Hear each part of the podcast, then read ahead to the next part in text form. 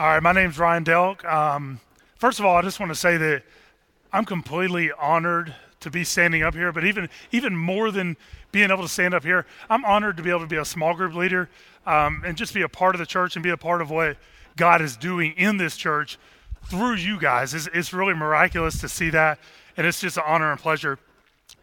I'm going to continue on in the series of what if Jesus was like us? And Todd looked at uh, how we would probably choose out disciples, right? He, he looked at how we would pick out the very best, right? We would pick the rich, the famous, the strong, uh, the connected, if we were picking disciples. And Jesus picked out very different people than what we would probably choose, right? Then uh, last week he looked at Jesus being tempted. And I don't know about you, but I don't fare so well sometimes when I face temptation. I, I may not have done the things that Jesus did when he faced those three things that Todd spoke about pleasure, pride, and power. Those are tough things, right? And Jesus did not respond the way we probably would. And tonight, I'm going to be looking at Jesus on the cross. And just take a second and put yourself in that moment. You've been beaten, you've been humiliated, you've been uh, yelled at and mocked. We're going to look at that here in just a second. And then you're literally hanging on a cross, struggling to breathe until you ultimately suffocate and die. So let's look at Mark uh, chapter 15, verses 30 through 32. Now, these are some people who don't have very kind words to say to Jesus as he's on that cross, literally dying. Come down from the cross and save yourself. In the same way, the chief priests and the teachers of the law mocked him among themselves. He saved others, they said, but he can't save himself. Let this Messiah, this King of Israel, come down now from the cross that we can see and believe.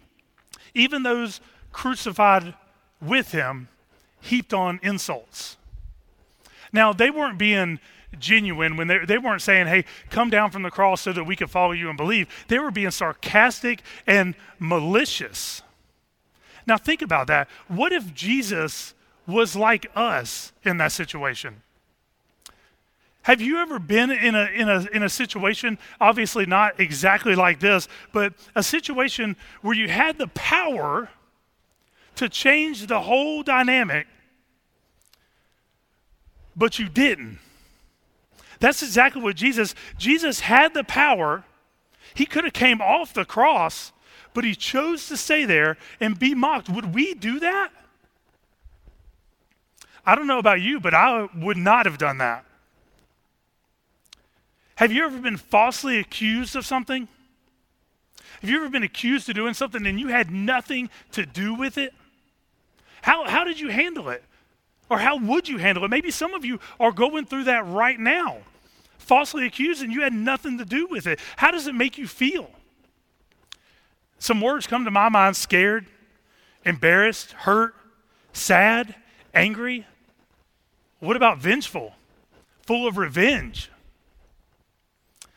I, re- I remember one time I was put in a situation, obviously nowhere near uh, the one we're talking about with Jesus, but I was walking into a music CD store. For those of y'all don't know what that is, that's a, a little round disc you put in your car, music comes out of it. And uh, they used to have these stores where you go in there and buy music. And I was walking through there with a friend of mine, uh, shopping for some music. We were in there for 30, 40 minutes, just looking at all the different music. And we had probably four or five CDs we went up to the counter. I pulled out my money to pay for it. And the store clerk looked at me and he said, Are you going to pay for the rest of the stuff you got? And I looked at him, I didn't know what he was talking about. And he said, Yeah, all the stuff in your pockets, you going to pay for that?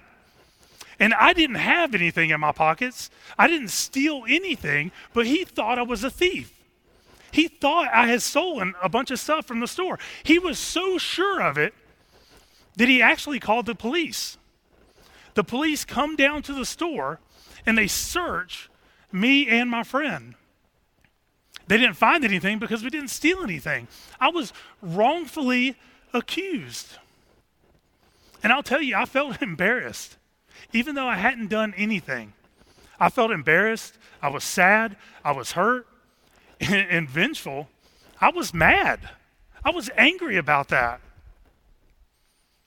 I was angry because I had been accused of something I didn't do. I was treated like someone who had done something wrong. Now imagine you face a far worse situation than that. Imagine you're being accused of something that carries a far worse crime than petty theft. Imagine you're being accused of something that holds the death penalty. And you've been found guilty of that. How would you feel? What would you do? Now, I'll tell you what I would do. If I had the power to do something about it and I'm wrongfully accused and I'm hanging on that cross, I'm coming off the cross. I'm turning people to dust, to be honest. As a matter of fact, I would have never made it to that point to be on the cross. The people who, who were going to be traitors and turn their backs on me, they're, they're gone. I'm doing away with them. The religious elite who would ultimately bring me to the cross, gone. I'm turning them into dust. As a matter of fact, all of Rome, who was occupying Israel, gone. I'm eliminating them off the map. If I have the power to change the situation, you better believe I'm changing that situation. If Jesus were like me, he never would have suffered a single second. He would have never been betrayed. He would have never been arrested. He would have never been beaten. He definitely would have never ended up on a cross and died. If Jesus were like me, he would have never hung on that cross. As a matter of fact, if Jesus were like me, there wouldn't have been a sacrifice. If Jesus were like me, there wouldn't have been a payment for sin. If Jesus were like me, we would still be guilty as charged. If Jesus were like me, I and you would have to stand before God guilty as charged. If Jesus were like me, we would have never been forgiven. So let's think about that for a second. Why didn't Jesus come off the cross? We're going to think about that as I walk back here to get my water because my mouth is too dry. Y'all keep thinking about it.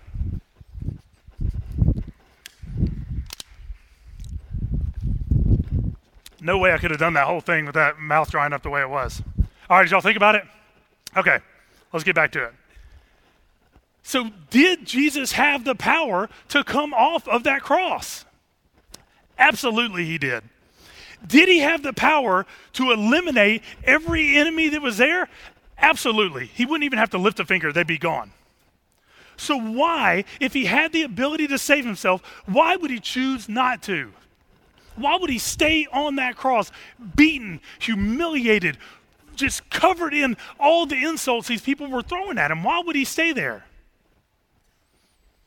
Well, for you, for me, he stayed there for us. Jesus stayed on the cross to pay a very high price a very high price to cover a debt that he didn't actually owe. He was paying a price for us. See, not only did he die because we owed a, a death sentence, but he took the wrath of God in our place. Think about that. He took the wrath of God in our place.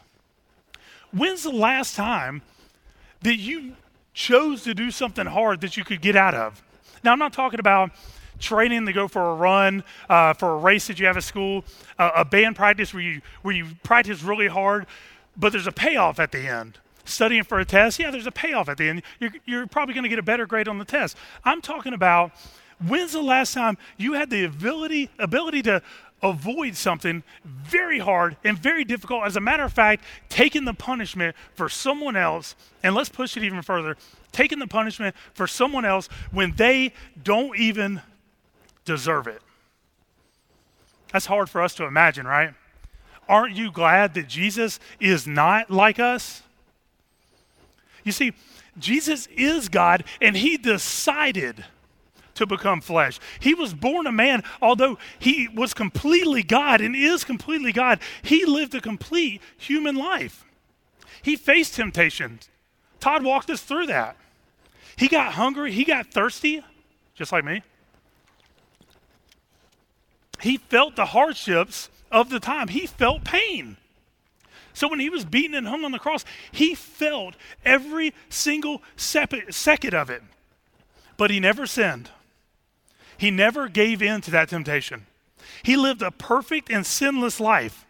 He knew that people were going to turn, his, turn their backs on him. Everyone who turned their back on Jesus, he knew it beforehand. He knew he'd be betrayed. He knew he'd be beaten. He knew he'd, he'd hang on a cross. Thank God Jesus is not like us. He knew all of these things, yet he still chose to step into the scene.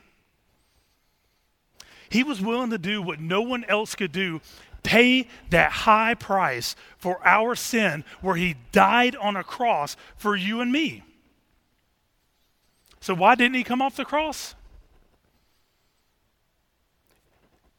He had to pay the price that we could not afford to pay. Why didn't Jesus come off the cross? Because he loves you and he loves me and he loves us. Why didn't Jesus come off the cross? So that we could be completely forgiven of sin. Why didn't Jesus come off the cross? Because he had to defeat death and overcome it and raise from the dead three days later. That's why he didn't come off the cross.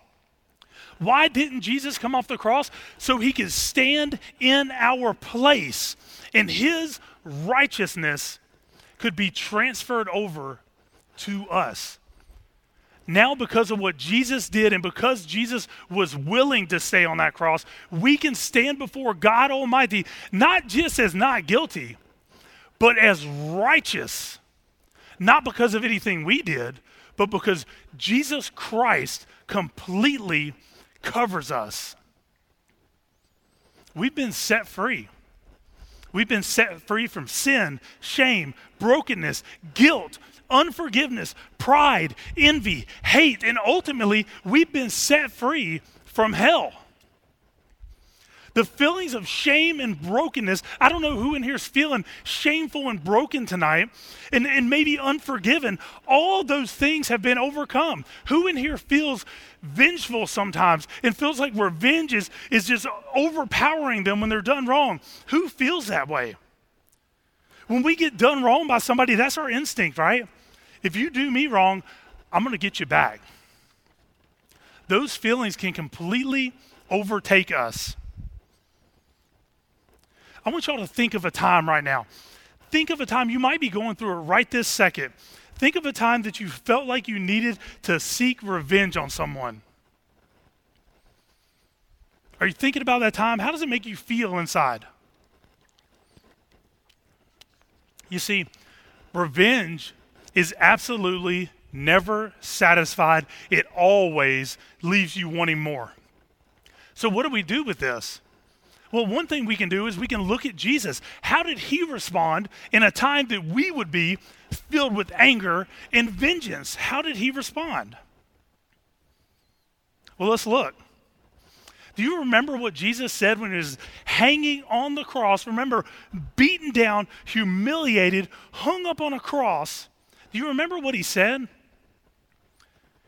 he didn't do what you and I would do. He didn't do at least what I would do he prays.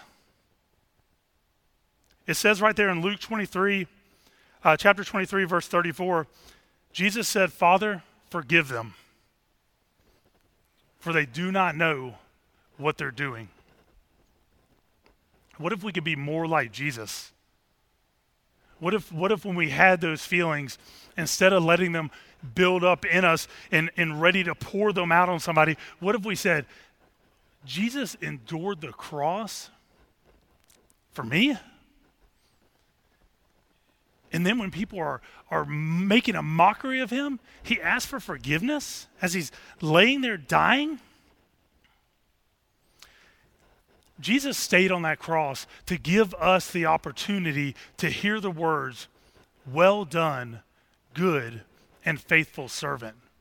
That's what I want to live every second of my life. So I could hear those words from God the Father, not because I, I can be so good to ever earn that, but because I'm covered in what Jesus already did for me.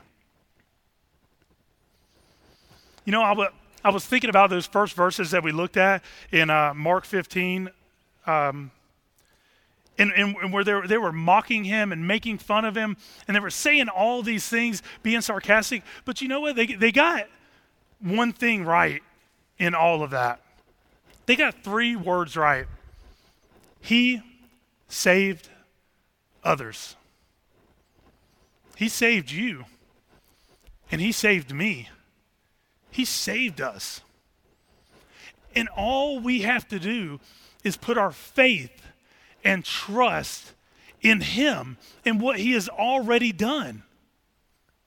It, doesn't say in Scripture, hey, if you work really hard and if you do really good, I'll forgive you.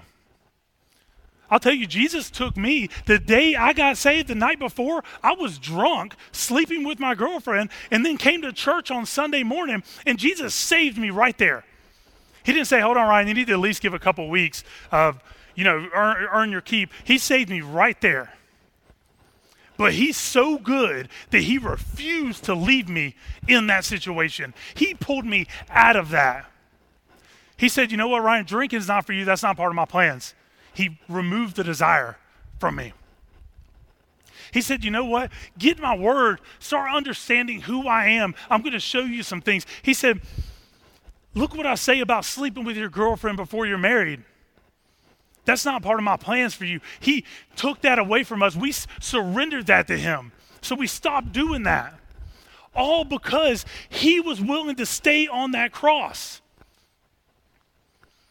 Now, I don't know if there's somebody in this room or some people in this room who maybe have never put their faith and trust in Jesus Christ. I'm here to tell you Jesus Christ can save you tonight, no matter what your situation, no matter where you're at, no matter what you did, no matter what you've done. Jesus Christ can save you right now. If you've never put your faith and trust in Jesus Christ, I'm going to pray right now. You don't have to pray any of the words that I'm praying. Just pray out and cry out to God that you are desperate for Him. And I promise you, He will give you the words to pray. There's no special prayer. He knows your heart. When you put your faith and trust in Him, you will be saved, period.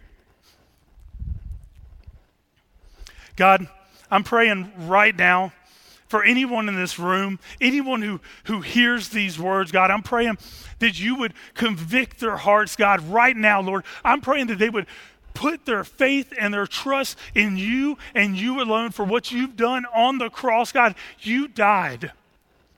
You died for them, God. You stayed on the cross so that their debt could be paid in full.